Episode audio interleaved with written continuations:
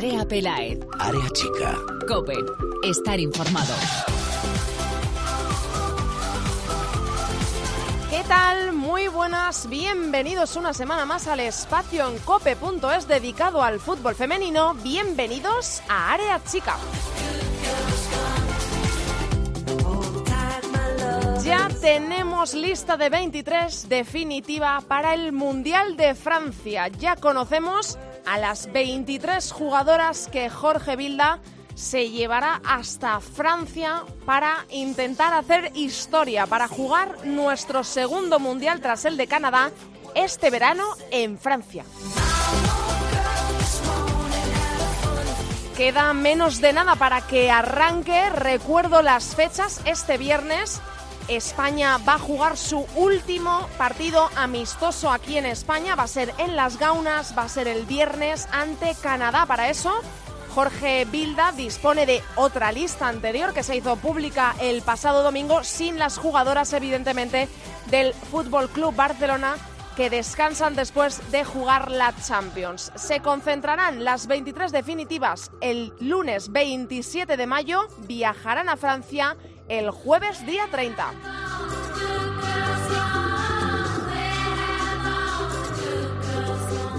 Ahora detallamos cuáles son los nombres de esas 23 jugadoras. Antes ya conocemos que el Barça es subcampeón de la Champions. Cayó derrotado en Budapest por cuatro goles a uno ante el Olympique de Lyon y se proclamó subcampeón de este trofeo continental. El gol de la honra lo hizo Osoala para las de Luis Cortés. Para intentar acercarse un poco más al nivel europeo, el Barça ya ha anunciado su primer fichaje, que es Caroline Graham Hansen, jugadora, exjugadora ahora mismo ya del Wolfsburgo alemán, que llega al Fútbol Club Barcelona, firma hasta el año 2021.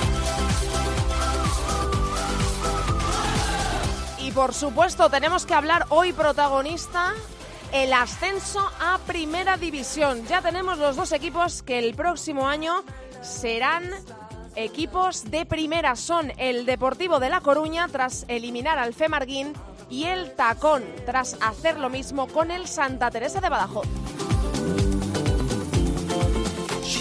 Por supuesto, protagonismo para esos dos equipos aquí en Área Chica. En breve charlaremos con dos protagonistas de cada uno de estos conjuntos. Pero antes vamos a repasar la lista tan esperada de España para el Mundial de Francia 2019.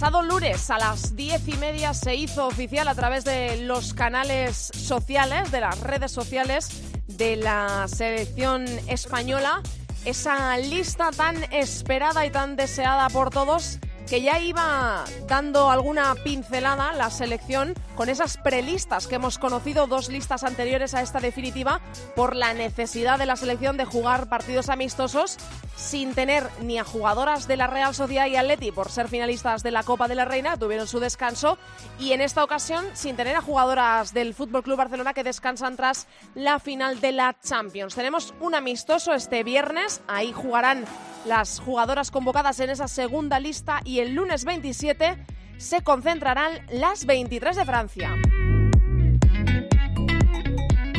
Las sorpresas más destacadas en esta lista son los nombres el primero y el fundamental, hay que subrayarlo, el de Ángela Sosa, la jugadora del Atlético de Madrid, la centrocampista, se queda fuera de la convocatoria después de ser la mejor jugadora de la liga este año y del pasado. 10 goles, 15 asistencias y Ángela Sosa no estará en el Mundial. Sí ha entrado Patricia Guijarro. Recibió el alta antes de la final del Barça el sábado, después de cinco meses lesionada. Patrick Guijarro viajará a Francia, así que está en la lista de Jorge Vilda. También nombres destacados, ausencias destacadas, como por ejemplo Olga García del Atlético de Madrid, Esther, delantera del Atlético de Madrid, también ausencia muy sonada. Laia Alessandri, también del Atlético de Madrid. Alba Redondo, delantera del Albacete. No van a estar en el Mundial de este verano. Estas son las jugadoras que componen la lista. Guardametas, Sandra Paños, Lola Gallardo y María Quiñones. Defensas, Marta Corredera, Marta Torrejón, Andrea Pereira, Mapi León, Irene Paredes, Leila Wahabi, Iván Andrés y Celia Jiménez. Centrocampistas Amanda San Pedro, Aitana Bonmatí, Patrick Guijarro, Virginia Torrecilla, Alexia Putellas, Vicky Losada y Silvia Meseguer. Y como delanteras, Jennifer Hermoso, Andrea Sánchez Falcón, Lucía García, Naikari García y Mariona Caldentey.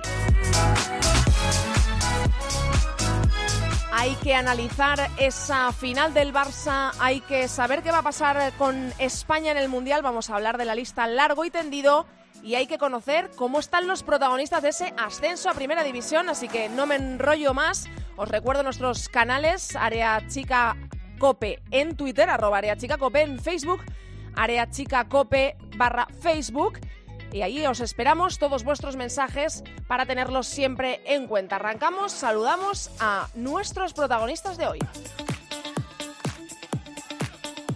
Andrea Pelaez. Área chica. Cope. Estar informado.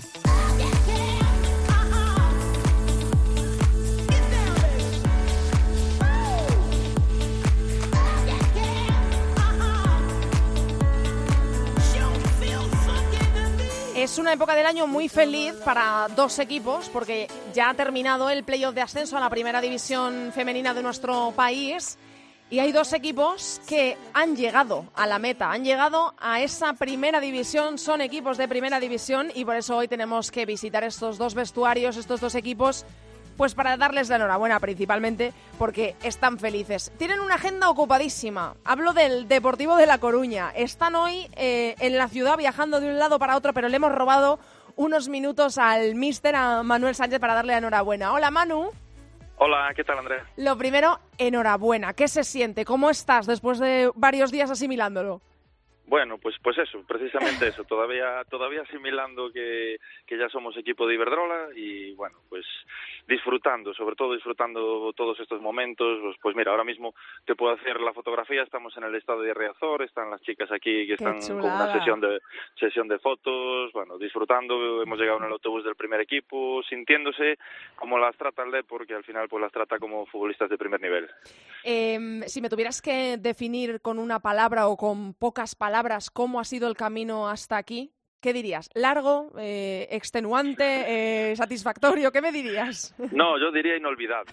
Vale, inolvidable. Sí, sí que ha sido un camino muy largo. Nosotros empezamos pretemporada un 23 de julio, hemos trabajado muchísimo. Las chicas, la verdad es que ha habido semanas de entrenamiento de cinco y seis días, dobles sesiones, mucho frío aquí en invierno, que en Galicia pues eh, es duro y bueno, pero pero inolvidable porque al mismo tiempo pues se ha creado un grupo humano espectacular y, un vínculo con todos los estamentos del club fantástico y bueno, pues al final es un, es un ascenso de, todo un club, ¿no? Eh, Manu, yo, eh, claro, viéndolo desde fuera, eh, evidentemente el trabajo ha tenido que ser enorme y no ha sido nada fácil, pero es que ves al Deport desde fuera, ves los resultados y es con diferencia el equipo que más solvente ha sido, ¿no? Por lo menos en cuanto a resultados. el equipo que, que tú veías y decías, el Depor va a subir, lo va a conseguir porque se veía como que resolvíais los partidos con cierta facilidad, ¿no? Con, un grupo eh, que se entendía muy bien, con un grupo que jugaba muy bien junto y que, sobre todo, que tiene eh, bastante, eh, bastante gol. Sí, sí, en ese sentido, bueno, la palabra la has dicho tú, que es facilidad. ¿no? Yo creo Mm. que el- la principal virtud de este grupo, de estas chicas, es que son capaces de hacer fácil lo que no lo es. Y entonces, bueno, pues sí que a la vista de los resultados, pues podrá parecer que si la liga era muy floja o que si tuvimos mucha suerte en el playoff, pero bueno, es- este equipo en pretemporada ya disputó un partido en el Estadio de la Luz contra el Benfica, que es uno de los grandes de, de Europa, y, y salimos de allí con un empate, haciendo goles. Disputamos contra equipos de Iberdrola en pretemporada y conseguimos ganar. Bueno, yo creo que hay, hay muchísimo trabajo y, y- y muy bueno por parte, por parte de ellas, que es lo que nos trae hasta aquí. El otro día me decían que, que tenemos los mejores números en, en victorias consecutivas. Bueno, y de es que 50. eh, eh, yo las victorias consecutivas no las he calculado, pero es que miras los goles a favor y ves ahí 150 y goles en contra, 13. Mm, Sí. Manu, ¿qué hacemos con estas cifras? Nada, ya- ya te digo, me decían que eran los, los mejores números de las 57 primeras ligas del fútbol español. Y bueno, pues en ese sentido, muy contentos porque además este, este, este proyecto nació hace tan solo tres años, es el tercer año de vida. Mm, es Empezamos que es con un verdad. grupo de con un grupo de chicas muy jóvenes, gallegas, apostando sobre todo, reforzando un poquito con lo que no teníamos aquí. Y bueno, pues la verdad es que muy, muy satisfechos y muy contentos. Eh, queda la espinita de Riazor, que se pedía eh, que se abriera Riazor para que por lo menos jugarais un partido de la fase de ascenso, pero ahora en primera división hay que decirle al club que lo abra, ¿no? Sí, sí, en ese sentido. A ver, nosotros hemos jugado los tres años el trofeo Teresa Herrera, lo hemos Sí, disputado en es verdad. Mm. Y, y la verdad es que eh, a mí lo, lo que más me, me satisface es que al final pues eh, el club nos ha preguntado a nosotros y bueno pues las chicas y el cuerpo técnico teníamos claro que algo tan importante como un playoff eh, no debíamos de cambiar un escenario además bueno pues podemos presumir de tener una gran ciudad deportiva como es la de Abegondo con un campo espectacular Mm. y bueno pues al final hemos tenido nuestras 2.000 personas allí apoyándonos que, que, que, que estuvo bastante bien ¿no? Bueno, Manuel, ¿y tu futuro qué? contrato no, no tengo, yo finalizo aquí esta temporada. Sí. Y luego, bueno, sí, en principio sí, pero Vaya, bueno, hombre. pues habrá que... Sí, a- No, oye, son, son ciclos. eh, yo termino contrato, pero bueno, no se sabe. En principio ¿Hay yo- a mí- negociaciones o no? No, por ahora estamos disfrutando, disfrutando. Hasta el 30 de junio soy entrenador del Depor y estamos disfrutando, hemos hecho un gran trabajo, además hemos ascendido también al equipo filial a, a Segunda Nacional, entonces no, ni, ni me preocupa en exceso. Yo sé que en el club están muy contentos con, con el trabajo que he hecho yo y para mí lo principal es que el Depor el año que viene está en Iberdrola y bueno, pues si es conmigo mejor y, y si no, pues eh, lo disfrutaré como, como un aficionado más. Ellas cómo están, cómo están las jugadoras, que al fin y al cabo son las protagonistas de todo esto, que estarán ilusionadas ahora mismo en Riazor, eh, imagino que viajes al ayuntamiento, el- ese recibimiento en el aeropuerto, que hemos visto imágenes, precioso. ¿Cómo están ellas? Muy contentas, muy contentas. Mira, hoy empezamos el día, además, eh, fuimos nosotros a, a visitar al, al equipo de la Liga Genuín que tiene el Deport también, Sí. que, que ellos nos, nos vinieron a recibir ayer y quisimos darle la sorpresa hoy en su Mm. entrenamiento y fuimos allí. Ahora vamos a visitar patrocinadores y después tenemos pues la recepción oficial en el, en el ayuntamiento mañana. Ellas muy, muy, muy felices, viviendo algo que para ellas es, es único, porque además no hay que olvidar que este equipo eh, tiene una media de edad sub-20, y es un equipo muy, muy joven y bueno, pues con Eso, un eh, futuro por delante. Eso es complicado, Manu, llevar un vestuario tan joven. Sí, sí, es, es difícil. Yo, bueno, pues al final me emocionaba el día de- del ascenso porque porque estas, la gran parte de ellas llegaron al Depor con 16 años recién cumplidos y eh, bueno, pues eh, llegando, pues, saliendo de sus casas, fuera de sus familias, pues para estar con nosotros, que parece todo muy bonito, que vienen a jugar al pero que fútbol, es pero bueno, complicado. Claro. es difícil, es difícil aunar estudios, aunar un poquito todo y Mm. ahora, bueno, pues la satisfacción es mayor, ¿no? Cuando ves esas niñas que han, que han crecido contigo como personas y como futbolistas, pues, eh, pues todo, todo mucho, mucho más bonito, ¿no? ¿Y ah, les escuchas hablar de algún club ahora, ganas de pues medirse a una Jenny Hermoso, a una Amanda San Pedro, a Sandra Paños, de mar- marcarle goles a Sandra Paños? ¿De, de qué hablan ahora mismo cuando piensan eh, en la primera? ¿O eso aún queda lejos y ahora lo están disfrutando y ni siquiera piensan, oye, que el año que viene nos vamos a medir a los equipazos, que a un equipo que acaba de llegar sin ir más lejos a la final de la Champions? Sí, sí, bueno, no, por, ahora no, no, mucho no se oye de eso. La verdad que lo, lo que sí que nos sueltan es que el club les ha preparado aquí, tienen una pequeña medalla así, bueno, me- medalla más grande, que es la que usan para todas las fotos, con el emblema de la Liga Iberdrola, y eso no, eso no lo sueltan. O sea que hablar no hablan mucho, pero bueno, sí que se las ve deseosas ya de eso, ¿no? Bueno, Manu, pues eh, nada, eh, incidir en esa enhorabuena que te damos todo el equipo de Área Chica y de la cadena COPE. Enhorabuena por, por esa liga tan perfecta y por esa fase de ascenso también también eh, por ser un equipo tan solvente y por haber conseguido el objetivo, que cuesta muchísimo, que la segunda división femenina española es muy complicada, hay muchos equipos, hay eh, gran igualdad y lo habéis conseguido. Así que enhorabuena y a disfrutarlo. Nada, muchas gracias Andrea y sobre todo gracias a todo el equipo porque le dais una visibilidad al fútbol femenino que es muy, muy necesaria. Necesaria y encantados de hacerlo. Un beso enorme para toda la plantilla y, y el equipo técnico. Muy bien, muchas gracias. Andrea Pelaez. Área chica. Cope. Estar informado. Baby, let's make a deal. If we can't find anyone out there, you come around for that weekend. Love. We were never friends on a Monday.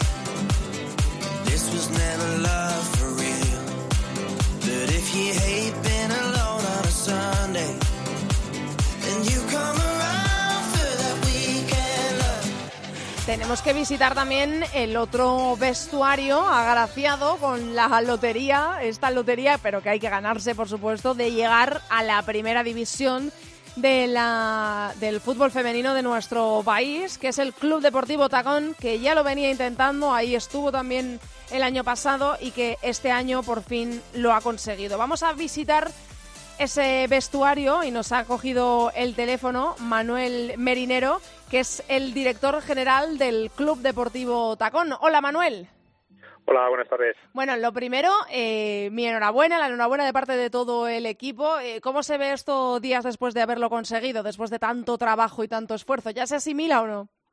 Bueno, lo, muchísimas gracias y nosotros también desde el Club darte la enhorabuena por la excelente labor que, que haces en favor de la visibilidad del fútbol y la realidad es que todavía no lo hemos asimilado. Eh, lo estamos disfrutando, lo estamos viviendo, ha sido un momento inolvidable y, estamos pues en una nube, la verdad.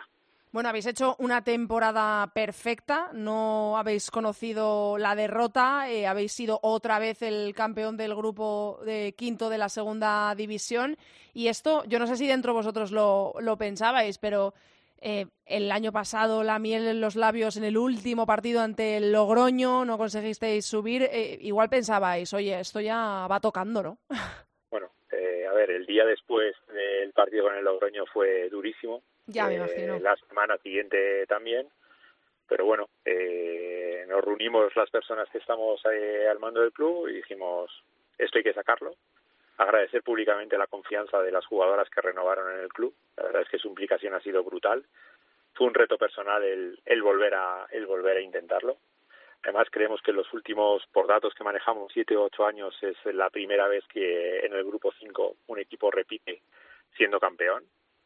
Eh, era dificilísimo mejorar los, los números del año pasado y en algunos parámetros han mejorado, por ejemplo, los goles en contra. Acabamos la liga regular con, cuatro goles en contra única y exclusivamente, eso sí, con un punto menos. Y luego en los playoffs, pues yo creo que eh, la experiencia del año pasado es lo que nos ha hecho llevar hasta, hasta el sueño. Eh, cómo han competido las jugadoras, cómo lo hemos vivido nosotros, cómo hemos preparado todo, cómo eh, hemos trabajado, creo que la experiencia del año pasado y el, y el mal resultado del año pasado ha sido clave para este año ser más fuertes y conseguirlo.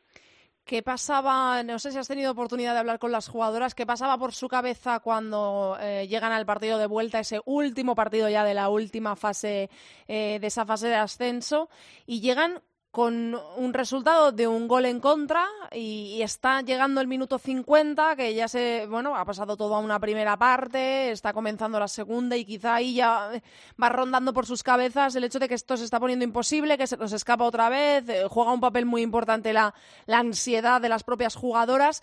Eh, esto lo has hablado con ellas, ¿cómo vivieron ese momento de pensar que se les escapaba otra vez entre los dedos el ascenso? Eh, no, sinceramente no le he hablado. Te puedo dar mi opinión personal. La realidad es que en el descanso estábamos diciendo que no, que otra vez no, que vemos que tampoco tenemos controlado el partido del todo, que vemos que tampoco estamos teniendo ocasiones claras como para ver esa remontada. Hmm. Pero bueno, se dieron las circunstancias de que marcamos dos goles muy seguidos al principio de la segunda parte y luego a sufrir. Y con las jugadoras no he hablado, pero he hablado con, con lógicamente con nuestro entrenador David Aznar, que tuvo la frialdad y la experiencia de manejar el partido de una forma brutal y ser uno de los grandes artífices de llevarnos a no perder la cabeza y que la ansiedad que fue uno de, las grandes, de los grandes problemas que tuvimos el año pasado en, el, en la segunda parte del partido con el Logroño, no nos llevara otra vez a no conseguir el objetivo. Bueno, ahora por primera vez en la historia en primera división, eh, ya ha llegado ahí el tacón después de tanto esfuerzo y tanto trabajo y ahora se mira a la tabla y dices, jolín, ahora eh, las jugadoras de este club se van a enfrentar a, clubes como el Atlético de Madrid, eh, campeón de la Liga por tercer año consecutivo, al Fútbol Club Barcelona, em, finalista de una Champions, a la Real Sociedad que le ha quitado el título, no quitado, ganado de forma excelente, pero parece que sin ese favoritismo que tenía el Atleti a las jugadoras rojiblancas en la final de la Copa. ¿Hay ganas o más respeto que ganas de enfrentarse a clubes de, esa, de, esa, de ese tamaño, ¿no? de ese renombre? Eh, yo creo que ahora mismo lo que tenemos es muchísimo respeto y todavía, pues como te digo, lo estamos asimilando y lógicamente llegará un punto que habrá muchas ganas, pero para que lleguen esas ganas habrá que planificar bien la pretemporada, habrá que planificar bien la plantilla, tendremos que tener claro cuál es el objetivo que queremos, que en las fechas en las que estamos para componer plantilla y demás es muy difícil y entendemos que será un año para intentar salvar la categoría a toda costa. Y bueno aprender es un como vamos a lo desconocido no no conocemos lo que nos vamos a encontrar con muchísimo respeto y con muchísima ilusión y bueno teniendo en claro que tiene que ser un año de transición eh, con el objetivo de mantener la categoría como sea y eso es a lo que vamos a intentar a intentar ir. Pues eh, para ellos deseamos toda la suerte del mundo. Eh, otra vez daros eh, nuestra enhorabuena por haber conseguido llegar, que no es nada, nada fácil porque la segunda división femenina española es muy complicado clasificarse primero para esos playoffs y luego jugarlos y, ganarlos. muchísimas gracias, Manuel, por haber estado hoy en Área Chica y mucha suerte para esa nueva temporada en primera división, para las jugadoras, para todo el cuerpo técnico y para todo el club.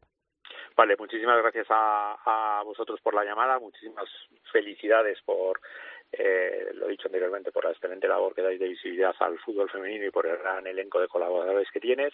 Y nada, esperamos eh, cumplir con las expectativas del año que viene. Seguro que sí, un abrazo. A ti, hasta luego, adiós. Andrea Pelaez. Área chica. Cope. Estar informado.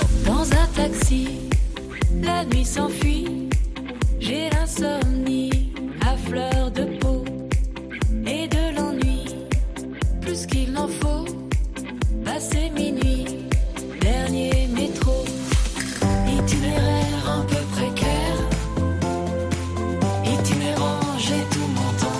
Música francesa, ¿eh? por lo menos en idioma francés, para ir metiéndonos ya el gusanillo en el cuerpo, si es que no lo tenemos metido ya desde hace un año prácticamente. Eh, vamos a hablar, por supuesto, de la lista, porque hay mm, depende cómo se mire, mucho o poco que decir de esa lista, porque se puede resumir en un nombre, en la ausencia que ya hemos remarcado de Ángela Sosa, pero también hay buenas noticias como la entrada de Naikari García, de Lucía García, que muchos pedían eh, jugadoras jóvenes con gol, que es lo que necesita la selección española. Pero vamos a ver si Jorge Vilda las usa, eh, las utiliza esas jugadoras eh, lo que tiene que utilizarlas o no. Y vamos a analizarlo todo esto con Sandra Sánchez Riquelme de la Liga. Hola Sandra. Hola Andrea, ¿qué tal? También con Lalu Albarrán de Foodfem. Hola Lalu. Hola Andrea. Y también con Miki Soria del diario Sport. Hola Miki. Buenas, Andrea. eres, Un, eres un fijo ya, ¿eh? Ya estás en plantilla, ¿vale? Que lo sepas. porque está Miki aquí porque también vamos a hablar, por supuesto, de esa resaca de la final de la Champions y de las muchas jugadoras del Barcelona que han entrado en la lista, entre las que vamos a destacar a Patrick Guijarro, que entra después de cinco meses de lesión. Seguro que de eso también Sandra y Lalu quieren hablar. Lo primero que quiero hacer es escuchar el corte de voz de Jorge Bilda cuando en la rueda de prensa anunciando a las 23 que se lleva a Francia, le preguntan por la ausencia de Ángela Sosa. Pues bueno, al final el seguimiento ha sido exhaustivo de todas las jugadoras españolas, que son las que pueden entrar en la lista, la temporada que han hecho, las actuaciones que han hecho con nosotros, los entrenamientos, los partidos, la experiencia, la juventud. Al final son muchísimos aspectos, muchísimas variables y elegimos a las 23 que entendemos nos van a acercar más a la victoria. Me preguntabas por Ángela Sosa. Venimos tiempo avisando que se iban a quedar fuera jugadoras con gran nivel, que han hecho gran temporada, que tienen todo para estar, pero al final pues solo, solo hay 23. Si hubiera una lista de 30 seguro que se seguían quedándose jugadoras fuera. Así que bueno, al final hemos tenido que tomar esas decisiones y, y sí también decir que ahora mismo es una lista de 23, pero que hasta 24 horas antes del primer partido, si sucede cualquier cuestión o cualquier lesión que no queremos que pase en absoluto, pues precisamente esa jugadora también tiene opciones de, entrar al Mundial. Así que desde aquí, pues hacer un llamamiento a todas las que, por ejemplo, no están ahora en la lista contra el partido contra Canadá y que sí que pueden estar, pues que no se dejen llevar porque en cualquier momento pueden ser llamadas venimos avisando de que se iban a quedar fuera jugadoras muy buenas. Entre ellas, mm, yo creo que la mejor eh, para muchos. Es que hay poca discrepancia en esto y por eso he reunido aquí a Lalo, a Sandra y a Miki para ver si ellos opinan todos lo mismo o hay alguno que piense que la ausencia de Ángela Sosa está justificada. Empiezo por ti, Sandra. Bueno, creo que aquí no hay debate. Creo que vamos a estar todos bastante... bastante de acuerdo porque además cuando le preguntan a, Jorge Vilda por la ausencia de, de, Sosa, o sea, no responde a la pregunta, me refiero, no dice por qué no va eh, la futbolista del Atlético de Madrid. Creo que ya no solo como opinión o a nivel subjetivo, creo que a nivel objetivo sus números son impresionantes y la temporada que ha hecho, no solo esta, sino la anterior, es de, para mí, la mejor jugadora eh, en cuanto a esta temporada eh, de la Liga Iberdrola de, vamos, de largo para mí, en mi opinión, y creo que su ausencia nos llama, es cierto que nos llama la atención a todos, pero sí que también es verdad que, por un lado, nos lo imaginábamos. E imagino que él no conteste a, a, la pregunta de por qué no va Ángela Sosa, creo que porque los motivos quizá no los pueda decir. Em, es que hay quien habla incluso de motivos personales porque, bueno, pues que parece muy evidente que por méritos deportivos es un poco, odio hacer comparaciones, ¿no? Pero es un poco lo que ocurrió hace poquito con Luis Enrique y Jordi Alba. Era un jugador que en su posición estaba siendo el mejor, que era indiscutible para la selección, pero eh, Luis Enrique no le llevaba y se hablaba de eh, motivos personales. Eh, Lalu, respecto a este tema, tú también tienes una opinión eh, muy formada. Eh, ¿Qué opinas de esto de que Ángela Sosa no esté en las 23 de Francia? Pues espero que la suerte acompañe a Patrick Guijarro, hmm porque realmente yo creo que es la jugadora que ha entrado. Sí que es verdad que, por Sosa, ¿no? Eh, creo que Patri es una grandísima jugadora mmm, de aquí a Lima, o sea, de hecho es una de mis jugadoras favoritas, lo he dicho siempre, ¿no? Yo me casaría con Patri como futbolista, pero vamos, de aquí a, a, Francia. El problema es el ritmo que pueda tener ella, ¿no? Entonces, pues bueno, es verdad que tengo una opinión muy formada. Creo que Sosa eh, ha sido una de las mejores jugadoras de la liga, mmm, en su puesto posiblemente la mejor. Y yo creo que a un mundial tienes que llevar a los mejores, a las mejores en este caso. Igual que Vero Boquete está fuera y hmm. también está haciendo un, temporada, un temporadón en la Liga de Estados Unidos, pues se nos ha quedado sosa. Yo, pues bueno, cuando ves las listas y ves que no están yendo las mejores, algo falla, ¿no? Y es una opinión de todos, pero también es verdad, me contestaba un Twitter el otro día y tenía mucha razón, es que si el seleccionador ha elegido a esas jugadoras es porque es en las que él confía y tiene que llevar lo que él confíe. Al final, pues tenemos que tragar y animar a todas. Yo, lo que la gente ha sido más crítica con la, con la entrada de Patrick Guijarro porque no ha jugado ni un partido de competición oficial eh, meses y puede estar fuera de ritmo. Patrick puede aportar mucho, entonces, pues bueno, confiaremos en que Patrick haga un grandísimo papel, pero bueno, y confío en que no echemos de menos a Sosa, la verdad. Eh, Miki, tú estás más cerca de Patri, jugadora del Barça, tú haces el seguimiento del Barça, viviste en Budapest, ¿cómo se le dio el alta a última hora antes de la final? Eh, evidentemente fue al banquillo, eran cinco meses sin jugar. ¿Qué opinión tienes de la no convocatoria de Ángela Sosa y de la sí convocatoria de, de Patri? A ver, por un lado, eh, hablando con Patri, con la propia Patri hace un par de semanas, ah ella de cara a la final de Champions lo veía bastante, bastante, bastante complicado. Por eso que cuando dos horas antes de la final llegó el, el comunicado del Barça conforme tenía alta médico, eh, médica, sinceramente a mí me sorprendió. Dicho esto, yo creo que la apuesta de Jorge Vilda por Patri es una apuesta de fe. Tiene la fe de que hmm. si Patrick Guijarro está bien, y eso el, el partido amistoso contra Canadá lo podrá comprobar y esta semana de entrenamientos también, si está bien, él confía en ella, que puede aportar una serie de cosas pues que en este caso él debe creer que no, no aportaría Ángela Sosa. Mm, dicho esto, la temporada que ha hecho Sosa es espectacular, estaba bien, compartiendo, viendo ahora, repasando el, un tweet que hizo precisamente Sandra ayer de, sí, de, los números. Claro, es que con esos números es, es injustificable que una, una futbolista no esté en la lista. Entonces, sí, pues por una parte de la fe que tiene Patrick Guijarro de que pueda aportar, pues no sé, quizá algo más de llegada, quizá algo más de presencia física, sí está bien. Si, si no está bien, que eso no los podemos saber porque no, no estamos entrenando con ellas, no vemos eh, exactamente en qué punto está, si está con, con molestias todavía, si tiene dolor o no, al final eh, es una decisión que yo creo que todavía puede, puede estar a tiempo de, de revertir si ve que no está en condiciones, al menos vaya, luego sería lo más sensato. De las centrocampistas eh, delanteras, eh, de las jugadoras que se ha llevado Jorge Vilda, eh, ¿veis alguna eh, que se os asemeje al perfil de, Sosa en el sentido de que pueda hacer el trabajo que no va a poder hacer Ángela Sosa si no va? Es a Guijarro la que se lleva en su lugar, pero si Patrick no está a ese nivel de forma que, se requiere mínimamente para estar en, en una cita como un mundial, ¿En quién confiáis? ¿Quién creéis que, que, puede hacernos echar un poco menos de menos a Ángela Sosa? Eh, Sandra.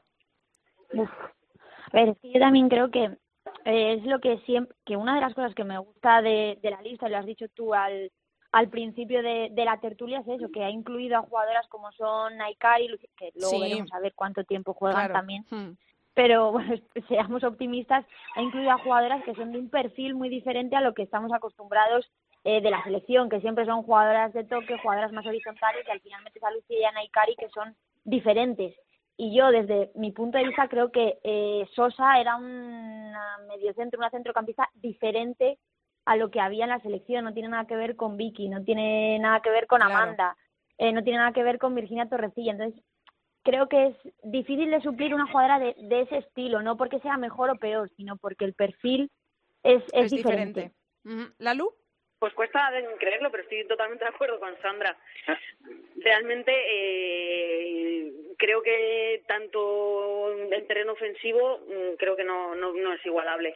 O sea, para mí sí que hemos perdido un poquillo una oportunidad ahí de ese enganche que, que podríamos tener con Lucía y con Naikari delante. Magia, no sé. Claro, es que eh, lo que muchos eh, reclaman y, y, creemos que se va a echar de menos es ese punto de, de de magia, de jugadora vertical tan rápida, tan eh, eh, con finalización de jugada que tiene Ángela Sosa, que eh, lo que se le pide a la selección es gol, y que por otra parte os iba a preguntar que se lleva gol, porque evidentemente hay delanterazas en la lista, ha metido a Naikari García, que está en un momento de forma muy bueno, está Lucía García también, que muchos la reclamaban, pero por ejemplo, no va Esther. Pero también eh, está Naikari, que es a lo que iba, pero que no sabemos, lo ha dicho Sandra, cuánto va a utilizar Jorge Vilda a Naikari, porque ¿hasta qué punto pensáis que el 11 titular está en la cabeza de Jorge Vilda y de ahí no le saca nadie, Lalu? Hmm, yo creo que él tiene perfiladísimo claro, es que 4-3-3, su 4-1-4-1 y de ahí no va a salir, ¿eh? O sea, de hecho no es un tipo que nos tenga muy preparados para las sorpresas y luego lo que ha preparado eh, ha sido con un 4-4-2 y me sale con cuatro una línea de cuatro centrales, una línea de cuatro medios y dos puntas. Claro. Creo que la idea de Jorge va a ser más bien intentar jugar a contra los fuertes y, y a ver qué pasa contra los demás. Eh, ¿A ti qué te parece, Miki? Tú que tienes eh, la mayoría de jugadoras eh, de ese 11 que podemos perfilar como titularísimo en el Mundial, son del Fútbol Club Barcelona, las conoces bien. Eh, ¿Qué opinas de ese 11 que puede tener el 11 tipo, vamos a llamarlo así, que tiene Jorge Vilda en la, en la cabeza? Pues yo sinceramente espero que el 11 tipo que tiene o que ha, presentado Jorge Vilda en los últimos partidos no se parezca al 11 que acabe en el Mundial, porque no, sinceramente, porque creo que el equipo es, no ha mostrado ser demasiado plano, le falta le falta pegadas, demasiado horizontal, pues puedes tener la pelota, pero debes querer hacer algo con la pelota. ya no estamos en la Euro, Miki, ¿eh? Sí, sí, sí y de la euro a la clasificación no ha cambiado absolutamente nada. No, nada. Es que no ha cambiado nada. Es que eso es lo que se... Dime, Miki, dime. Por eso eh, espero que la inclusión de jugadores como Lucía, como Naikari, eh, pueda abrir a que haya cambios en el once. Lo espero por eso entraba Sosa, por eso ahí entraba Sosa. Claro. en esa transición defensa-ataque es la jugadora ideal. Claro, es que es eso, es que no es que o sea, la, la, la, ausencia de Sosa, más allá de que haya hecho méritos más que de sobra, es eso, es que era una jugadora diferente al, centro de campo que tienes. Entonces yo creo que lo que pierde la selección es eso, una jugadora con un perfil totalmente diferente a lo que tienes. Pero ya lo veis, que se deja ya ver que no va a haber muchos cambios. Claro, es que eh, eh, mucha gente, eh, tú puedes leer en redes sociales cuando dio esta lista que se esperaba de Jorge Vilda quizá una cosa, cuando hubo ese mm, relevo en la, en la federación, en la selección, se esperaba que se arriesgara, que hubiera un cambio generacional, pero hay como es como si tuviera miedo a ese cambio generacional, ¿no? Intentas, eh, metes ahí a Naikari, a Lucía García, a Aitana Bonmatí, que es una entrada que a mí personalmente me encanta, porque Aitana es una jugadora que a mí me gusta mucho pero luego no les das sitio en el 11 o previsiblemente, igual luego nos sorprende, no van a tener el sitio en el 11 que parece que la selección necesita, ¿no, Miki? Por, eso decía que, que, si las llevas debería ser para eso, para no para que te hagan de, revulsivo en el 60, sino para empezar y poner a las tres de inicio. Es que es la única manera que Por ejemplo, eh, Bárbara hoy no está, pero nos ha dicho que su apuesta es que Naikari eh, va a ser titular, como que, tiene ahí esa corazonada, o no sé si es más deseo que corazonada, porque sabemos que es, eh, siempre ha dicho que quería Naikari en la selección. Yo no sé si alguno pensáis así, alguno apostáis porque mm, Jorge Vilda diga, venga, nos falta gol, eh, es una jugadora que está enchufada, voy a probar sacándola de titular y si no funciona ya haré los cambios. Yo creo que en el primer partido no. No, yo va a ser así. yo creo que no, ojalá, o sea, estoy como Bárbara, ojalá eh, me encanta Naikari y ojalá creo que es una jugadora que debería de ser titular, pero creo que de primeras Bilda va a apostar por las suyas y por las suyas, lo entendedme. No va a salir de primeras con a la 4-4-2 voy a meter a Jenny y a Naikari. Creo que no, que va a ser más lo que dice Lalo, un 4-1-4-1 o 4-3-3, pero o sea, un 4-4-3, pero no yo contra Alemania sí que espero una versión más conservadora barra clásica, pero en el resto espero que seamos un poquito más atrevidos. Que recordéis el 11 de contra Estados Unidos, porque va a ser ese 11.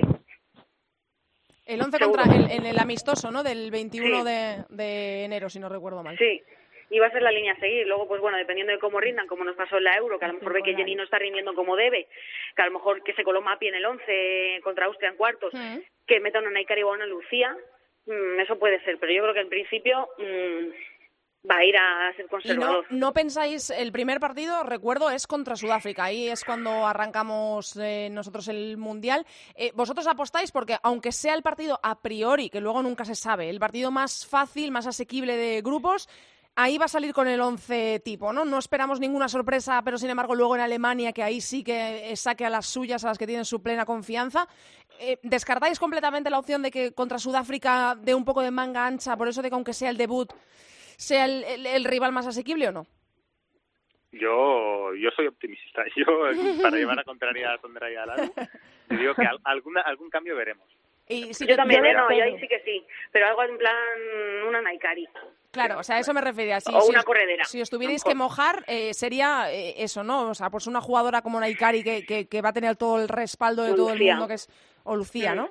Mm. Porque, en realidad puede ser el más, o parecer a priori en teoría el más sencillo, pero para mí es el más importante, porque es que depende. Claro, si, claro, si no otro aire Claro, claro, es que estamos en lo de siempre, que es el debut, que es el partido en el que pues eh, tienes el chute de energía si lo consigues eh, resolver muy pronto, pero también luego vienen los más complicados. Alemania. Hay una, cosa que digo, eh, entrar en Aikari significa tener que quitar o a una Jenny, o a una Mariona, o a una Alexia. Y son jugadoras muy arraigadas con él, ¿eh? O sea, mm, es que es lo que me costaría a mí ver, que él se atreviera a quitar a a sus torres. Y cuando tú eh, has dicho, por ejemplo, también que puede eh, con corredera, puede eh, meter a corredera en lugar de, Torrejón. Por ejemplo, yo creo que sí puede. Sí puede. Además, mm, Torrejón empezó dubitativa un poco la fase de clasificación. De hecho, creo que las dos primeras convocatorias la dejó fuera. Sí, la dejó fuera. Y, y, luego dijo, ay, que tiene que volver. ay, mi torre. ¿Sabes? No, es, un poco así, ¿no? Pero puede ser que vaya por ahí el cambio, ¿no? Porque Corredera tiene un perfil mucho más ofensivo pero ya veremos si se atreve. Todo va a depender un poco de la imagen que demos contra Alemania. Yo creo que la imagen contra Alemania va a ser medio buena, porque vamos a jugar a, lo que Alemania quiera, que es, nosotros vamos a esperar, y si vamos para adelante mejor. El problema de la selección española es cuando tiene que llevar la iniciativa. Nos cuesta, nos mm. cuesta llevar la iniciativa, entonces jugar contra grandes se nos da medio bien, pero luego cuando tenemos que mostrar los dientes no. Entonces ahí es donde Jorge se tiene que destapar como entrenador. ¿Hay algún otro cambio en la lista o sorpresa que queráis destacar? Eh, podemos hablar de nombres como el de Olga García, el de Alba Redondo, el de Laia, Menayo que no ha entrado, que había también eh, mucha gente que pedía a Menayo eh, en la selección. Em, ¿Hay alguna jugadora que para vosotros también sea notorio que no esté o que esté? Yo creo que Laia estará. Eh, ahora no está, pero no va a tardar mucho en entrar en la dinámica de la selección. ¿Es, es la jugadora que más echas de menos tú, Lalu, en la, en la lista? No, para mí es Sosa, pero... De, de, de, después de Sosa me, me, refería. O sea, por ejemplo, una Esther, eh, a pesar de que haya acabado la temporada como la ha acabado, que eh, a priori sería la delantera quizá más en forma eh, ahora mismo en ese último tramo de la liga, pero mm, es una ausencia que quizá eh, podemos decir, oye, que es que con las delanteras que se Pero lleva... ausencia para mí, Esther, o sea, para mí sí lo es, para mí. Pero eh, si miráis los minutos que ha jugado Esther con él, eh, veréis que no tiene nada de Claro, confianza en ella. claro. Entonces, ¿qué echo de menos? Yo sí echo de menos a Esther, porque te puede aportar en un momento en el que vas perdiendo, los movimientos que ella tiene entre líneas sin balón, creo que muy- son muy poco valorados, pero son muy buenos. Pero él no lo valora. Entonces, ¿qué podemos echar de menos? Yo sí, pero él no creo. Eh, Sandra, ¿tú? Estoy un poco con, lo que la, entrada de Esther, sobre todo por lo que comentábamos de un perfil diferente jugadora y demás, creo que le podría servir, pero es que es eso, es que Bilda al final, eh, no sé si lo decía Lalu en una respuesta de un tuit ayer, a ver, al final Bilda no se va a tirar piedras contra su propio tejado, o sea, que él ha hecho la convocatoria que él ha creído mejor y las jugadoras en las que confía y para llevar, sinceramente, para llevar a Esther y no sacarla, pues mejor que lleve a una eh, jugadora en la que confía y que al menos Claro. juegue minutos. Pero yo Claro. también, eh, a ver, es cierto esto de que cada uno tenemos un seleccionador dentro, Sí. pero yo a Esther también la hubiese llevado. Es que eh, ¿A quién cuando él dice, Pues- claro, es que cuando él dice lo de la lista de 30, no sé qué, eh, a ver, evidentemente es una frase hecha, la utilizan eh, muchos entrenadores, pero es que si te paras a pensar las jugadoras que tenemos en España de perfiles eh, que parece que son, eh, pues que se complementan o perfiles, es que te paras a pensarlo y dices, es que igual también se le quedaba corta una lista de 30, evidentemente no de 30, pero que 23 se te queda corta con las jugadoras que hay. Claro. Claro, es que es que es, es complicado, no sé, Miki, a ti eh, la ausencia que tú quieras destacar después de la de Ángela Sosa, que es la que menciona todo el mundo, ¿cuál es? Hombre, a ver, estoy un poco en la línea con ellas, pero también diría Olga García por el hecho de que es una jugadora que ha jugado toda la fase de clasificación y que incluso esta semana está todavía con la selección, lo cual el tema de las listas ya lo dejamos aparte, ¿vale? De, las- de las tres ¿Qué? diferentes y todo eso, que eso ya Eh, merece Ya. un programa aparte, imagino. Eso que dice Miki eh, me parece eh, muy relevante en el sentido de que, que hacen Sara Serrat, Olga ahora comiéndose una semana Claro. con la selección española Claro. y la semana que viene no están.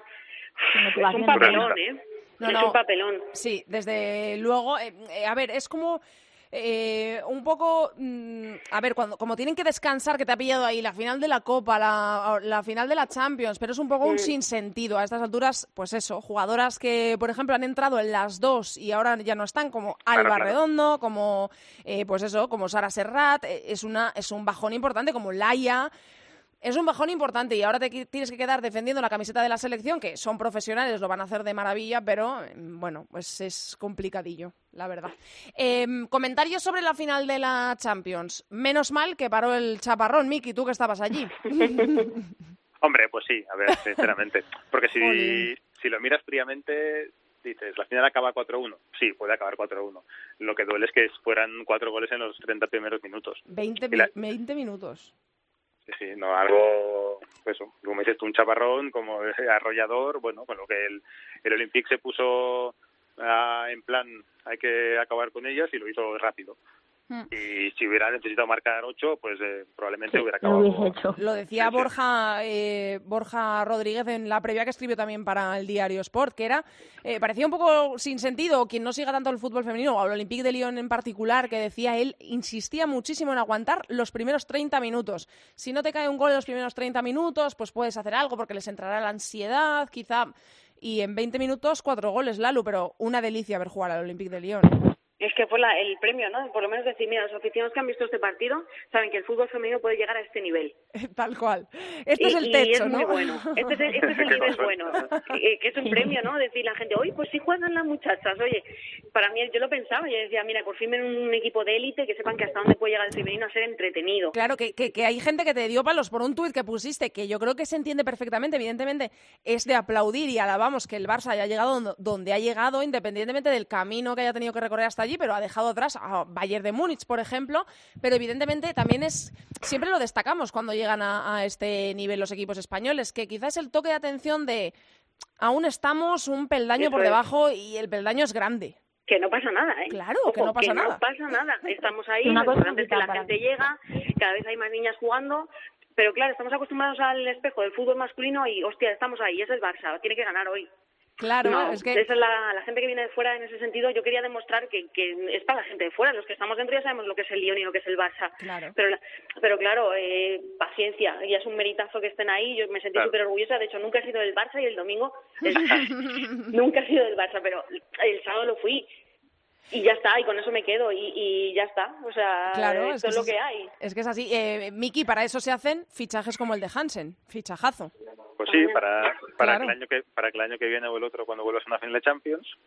eh, Este es un poquito más eh, cerca. exacto, este es un poquito más cerca del Lyon o del Claro. equipo que te toque delante. Sí, que al final. O sea, sí, entiendo el, lo que dice Lalu, ¿no? que la gente espera mucho más de, hostia, es una final de Champions, hay que ves el Barça, puede tener opciones y tal, pero esto es un proceso muy lento que yo creo que ha ido más rápido de lo que esperaba, eh, incluido desde el Barça, pero que de aquí cinco años eh, a lo mejor ya tienes una Champions o ves al Atlético y al Barça llegar siempre a semifinales. Bueno, pues un- es poco a poco, es ir apostando, es ir mejorando y bueno, en un tiempo será diferente a lo que estamos viendo ahora. Eh, Sandra, ¿algún comentario que quieras destacar del Barça en la final?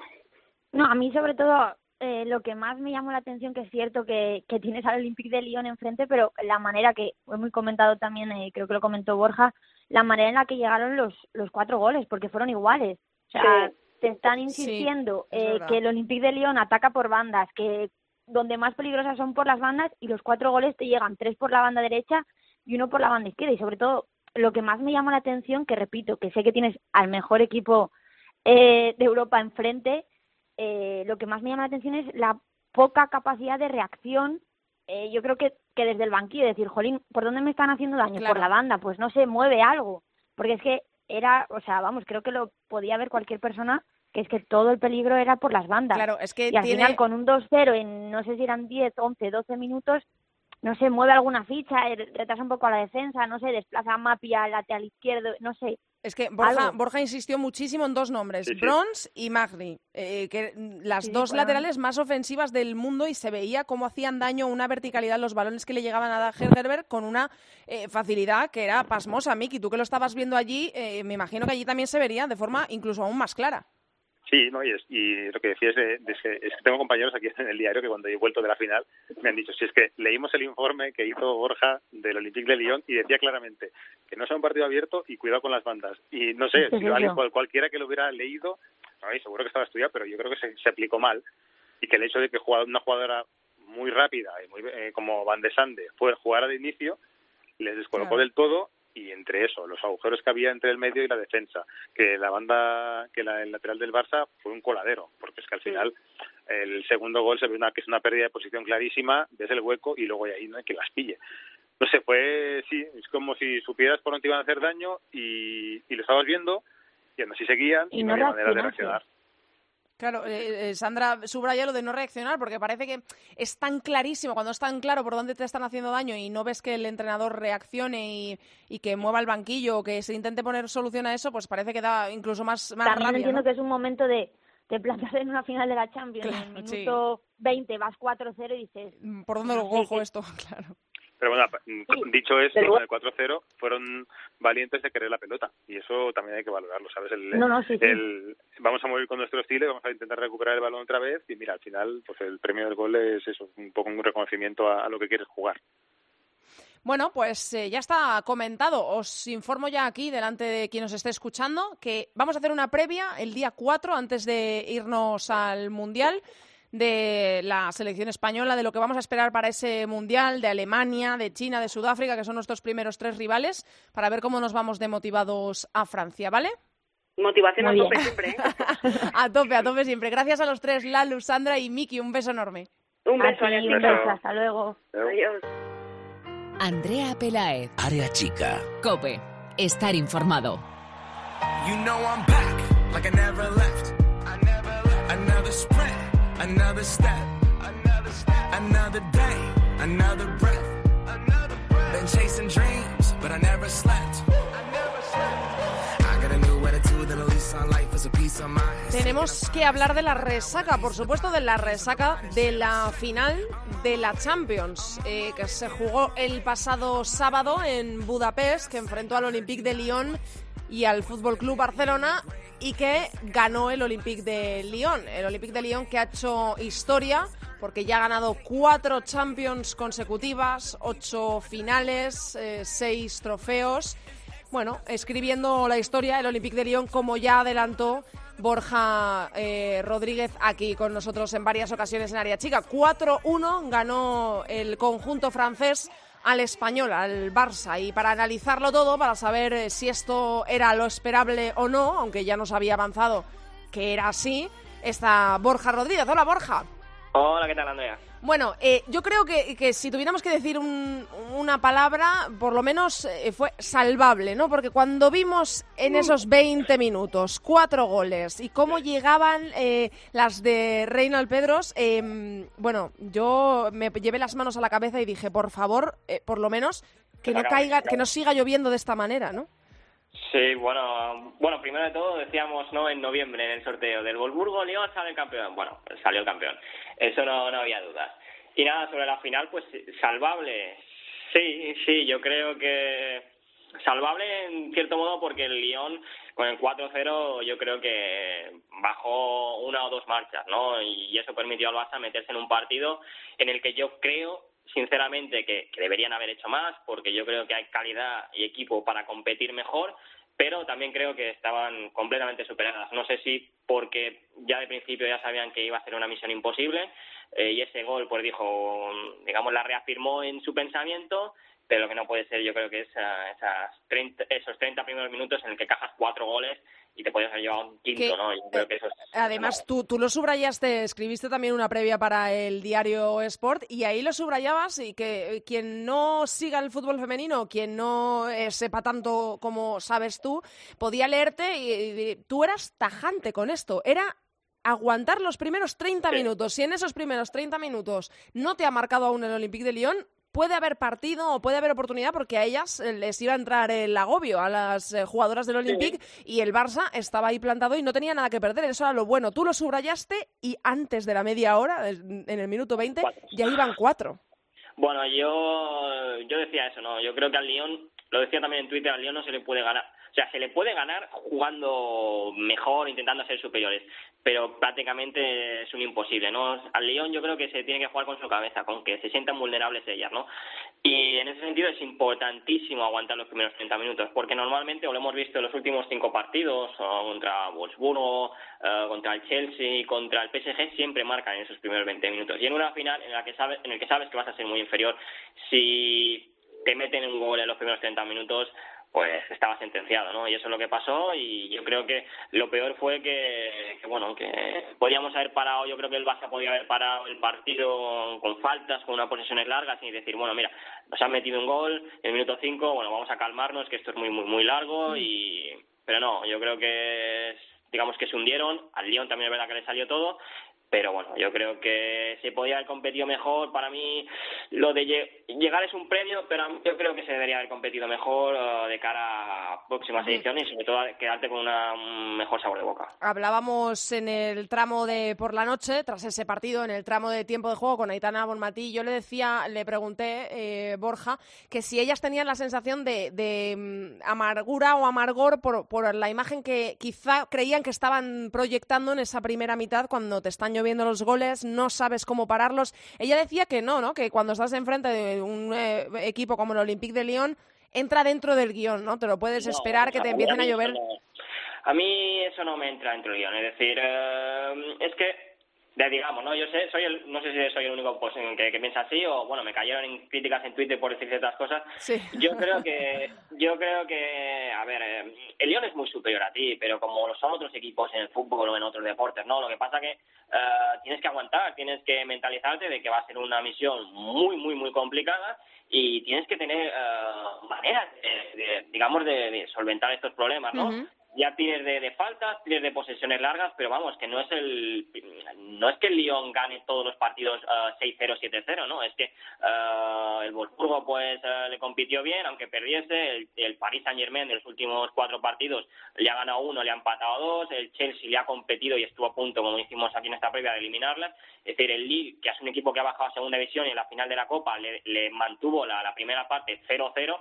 Es decir, eso de que el Lyon, a mí me parece excusa, ¿no? Excusa de que yo creo a ver, sin, sin criticar. Sí, de que, de que quizá te ha venido grande esa primera mitad o de, te han llovido los goles y no sabe, y bueno, y te refugias Sí, en que el Olympique de Lyon es el Olympique de Lyon. Sí, pero yo creo que dicen, es que yo he leído que, las, que es que la falta de experiencia, bueno, pero ¿cuántas jugadoras del Barça han jugado finales en categorías inferiores? ¿Cuántas han, bueno, es que el año pasado jugaron contra el Lyon en, en cuartos de final. Es que yo no compro esa idea, ¿no? Yo creo simplemente que se vieron completamente superadas es decir, no hay más. Es una final en el que sabías que sin Hanrabi iba a ser muy complicado, en el que Sí, claro. digamos que se había levantado tanta expectación de que, bueno, pues eh, te podría entrar el vértigo con el, con el gol en los primeros cinco minutos y ya está. El mundo cae y ya está. Pero yo creo que, digamos, eh, decir que es que el Lyon es imbatible o que lo sabíamos, pues bueno, yo creo que, Mm, de hecho sabíamos cómo iban a atacar, que ese es el gran problema, que todos sabíamos cómo iba a atacar, iban a atacar por bandas, iban a, a hacer un fútbol directo. no Oye, es el que, eh, eh, Borja, qué maravilla verlas jugar. Eh, Tú habías avisado en varias ocasiones, hicimos aquí un uno por uno para que analizaras a todas las jugadoras. Hiciste mucho hincapié también luego cuando escribiste esta previa que, que ya he mencionado del diario Sport. Hablabas de las dos laterales más Sí. ofensivas de- del continente como son Brons y, y Magri y así lo vimos, o sea, transiciones rapidísimas por cualquiera de las dos bandas, más un poquito en la primera mitad cuando llovieron tantos goles por la de Magri, Eh, espectacular ver esas transiciones, cómo le llegaban balones a Ada Hergerberg eh, en la frontal del área completamente sola muchas veces, la rapidez, o sea, eran contras Sí. rapidísimas. Porque tenemos tendencia a pensar que el Olympique de Lyon es aquel de hace unos años De que, tocar, que, ¿no? que te maravillaba con Avili y demás, pero es que ya no, estas jugadoras ya no están y se han adaptado a los tiempos y los tiempos son de fútbol directo y vertical, ¿no? Y al final cuando tienes a jugadoras como como Magri por una banda, es verdad que el Sommer no apareció mucho y eso a mí me decepcionó, pero tienes a Brons y Van de Sanden por la otra, es decir, es que van a ser autopistas, ¿no? Y yo creo que el Barça, pues, en ese sentido, creo que todos sabíamos que iban a atacar así y bueno, pues por eso lo que me, quedo con que el planteamiento, que yo tengo la sensación de que no se compitió, ¿no? Y, ese, y para mí, pues eh, me queda un regusto muy malo porque yo creo de verdad y estoy convencido de que el Barça lo podría haber hecho muchísimo mejor y podría haber llevado el partido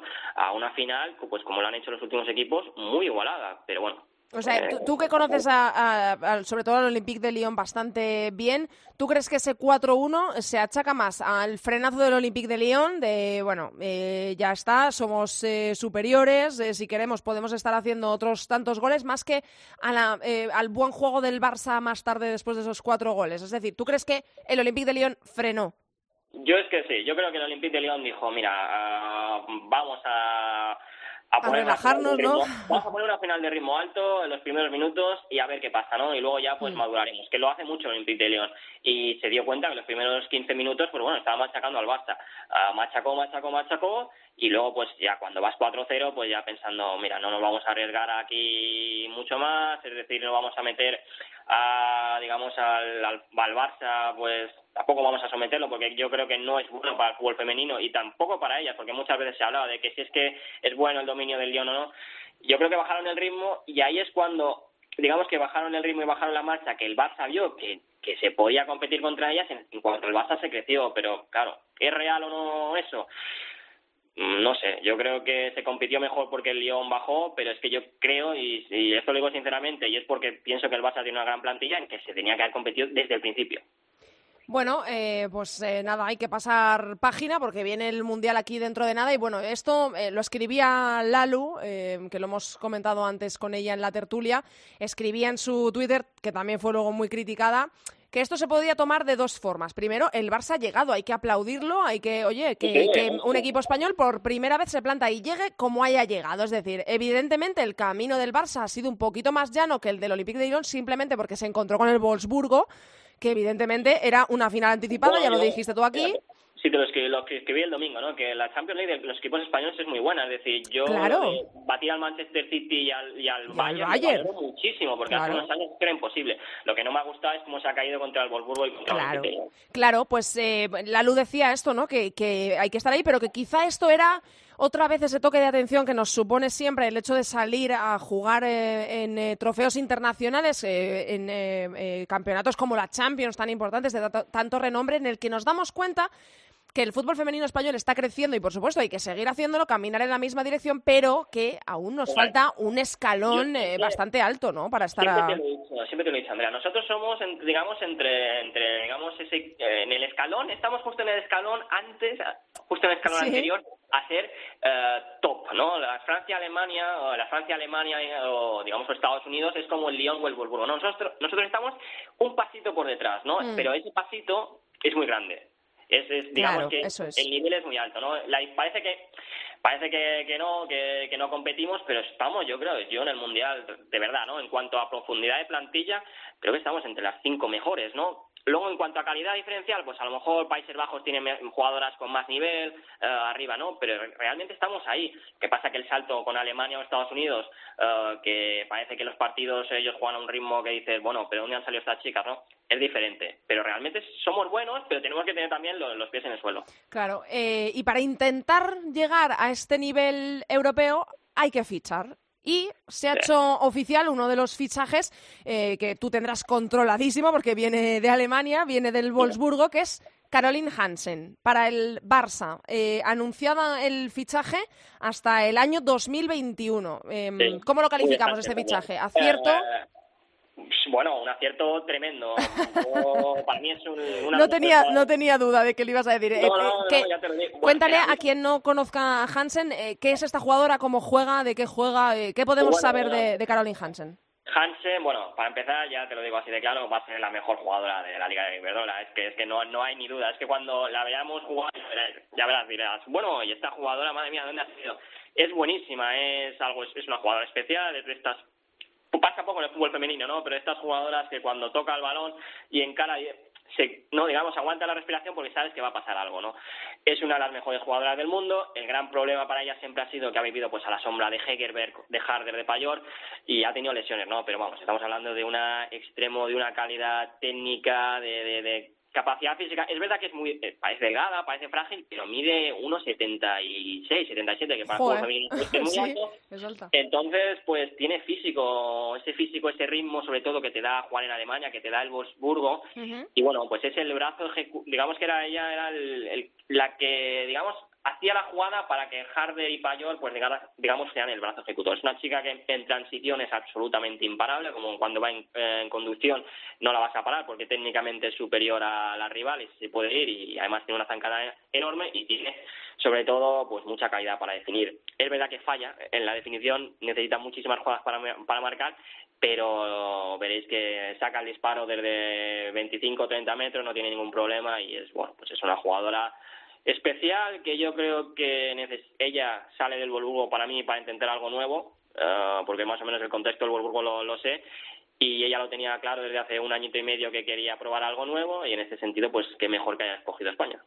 Bueno, pues nos alegramos de poder ver a una jugadora así en la Liga Española, desde luego. Vamos a ver si así el Barça cumple su objetivo, que es dar ese salto más bien grande, más que pequeño, eh, para estar a la altura en el fútbol europeo. Eh, Borja, ya ahora centradísimos en el Mundial. eh, no sé si la semana que viene vamos a hacer programa, pero por supuesto vamos a hacer una previa del Mundial. Te voy a dar deberes.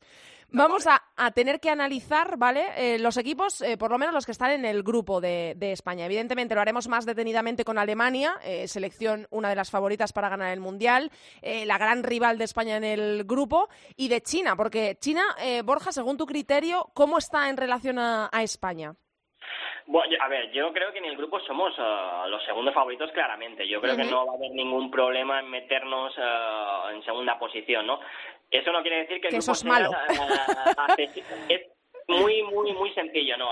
Yo el otro día estuve viendo, por ejemplo, a las sudafricanas jugar contra Estados Unidos y bueno, o un equipo que es, mira, es decir, tenía muy poca cosa, eso, vamos. Correr, carrera, rapidez, ¿no? Sí, pero así como estaban en un amistoso jugando contra Estados Unidos que ni les venía, ni les iba, ni les venía, porque al final es un amistoso y encima le faltaba, creo que Mozalo y Cacatlana, que son las mejores jugadoras del equipo, eh, pues eh, la verdad es que pegaban, eh, eran muy agresivas y decían, bueno, pero ¿os estáis jugando algo? que creo que en un primer partido del Mundial eh, le puede complicar muchísimo a España pues este, estos partidos sin tanto locos a veces que hacen los equipos africanos, aunque a veces, aunque Sudáfrica me parece un equipo bastante trabajado en ese sentido tácticamente. Y China, pues eh, yo creo que a España se ha demostrado muchas veces que le van mal los equipos asiáticos, ¿no? Quizás porque hay demasiado orden o vete a tu a saber, ¿no? Pero, pero yo creo que mm, no debería haber problema para ganar los dos partidos, ¿no? Yo creo que la digamos que la primera fase, la primera posición del grupo nos la vamos a jugar con Alemania, ya sea en diferencia de goles, ya sea en el partido directo, ¿no? Y luego, pues eh, ya sabemos el famoso cruzo con Estados Unidos o Suecia, pero yo creo que es eso, ¿no? Que no vamos a tener complicaciones para vencer a China y, Sudáfrica, más allá de que sí que es verdad que en algún momento se ponen por delante, te puede venir, pues como al Barça, ¿no? El, el, vértigo de decir, uy, uy, uy, vamos a la que liamos aquí. Bueno, eh, pues eh, ya te he dado los deberes, ¿vale? Para la próxima semana o la siguiente, pero vamos a hacer una previa, por supuesto, de ese debut de España en el Mundial y por supuesto, no puedes faltar tú para contarnos todo lo que debemos saber de Alemania y todo lo que debemos saber de China, que a priori son nuestros dos máximos rivales, aunque, eh, lo acabas de decir, consideras que, España, el máximo rival, por supuesto, en el grupo es Alemania y que vamos a estar por delante de China y de Sudáfrica. Así que ahí queda eso. Deberes para el próximo área chica. Gracias, Borja. Un abrazo. Bueno, hasta que nos escuchemos. Adiós. Adiós.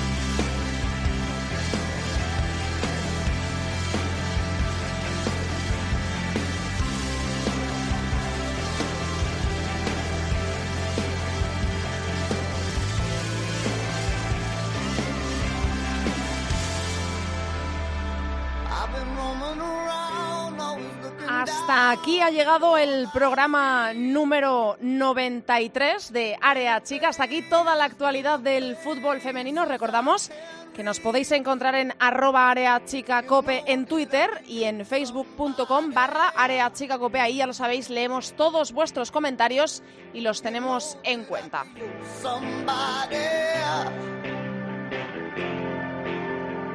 Se acaba la agenda premundial. Solo tenemos un amistoso en España más, que es este viernes, día 24, en Las Gaunas, a las 7 de la tarde.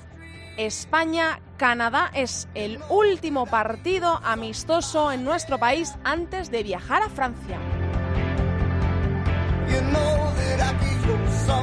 La selección se concentrará el día 27 en la ciudad deportiva de Las Rozas y viajará a Francia el día 30, el jueves 30, para jugar un amistoso. Eso ya sí el último, pero será en territorio francés. El día 2, domingo, ante Japón. Y será el día 8, sábado, el día del debut de España en esa fase de grupos con España, Sudáfrica a las 6 de la tarde.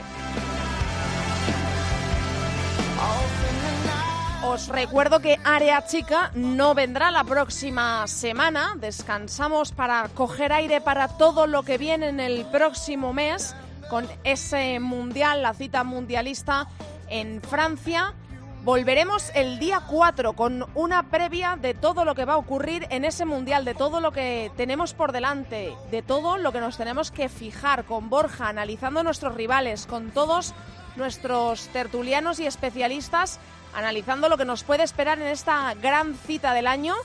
El día 4, lo recuerdo, hasta entonces, mucho fútbol femenino para todos, os esperamos, no faltéis, que pasamos lista, adiós.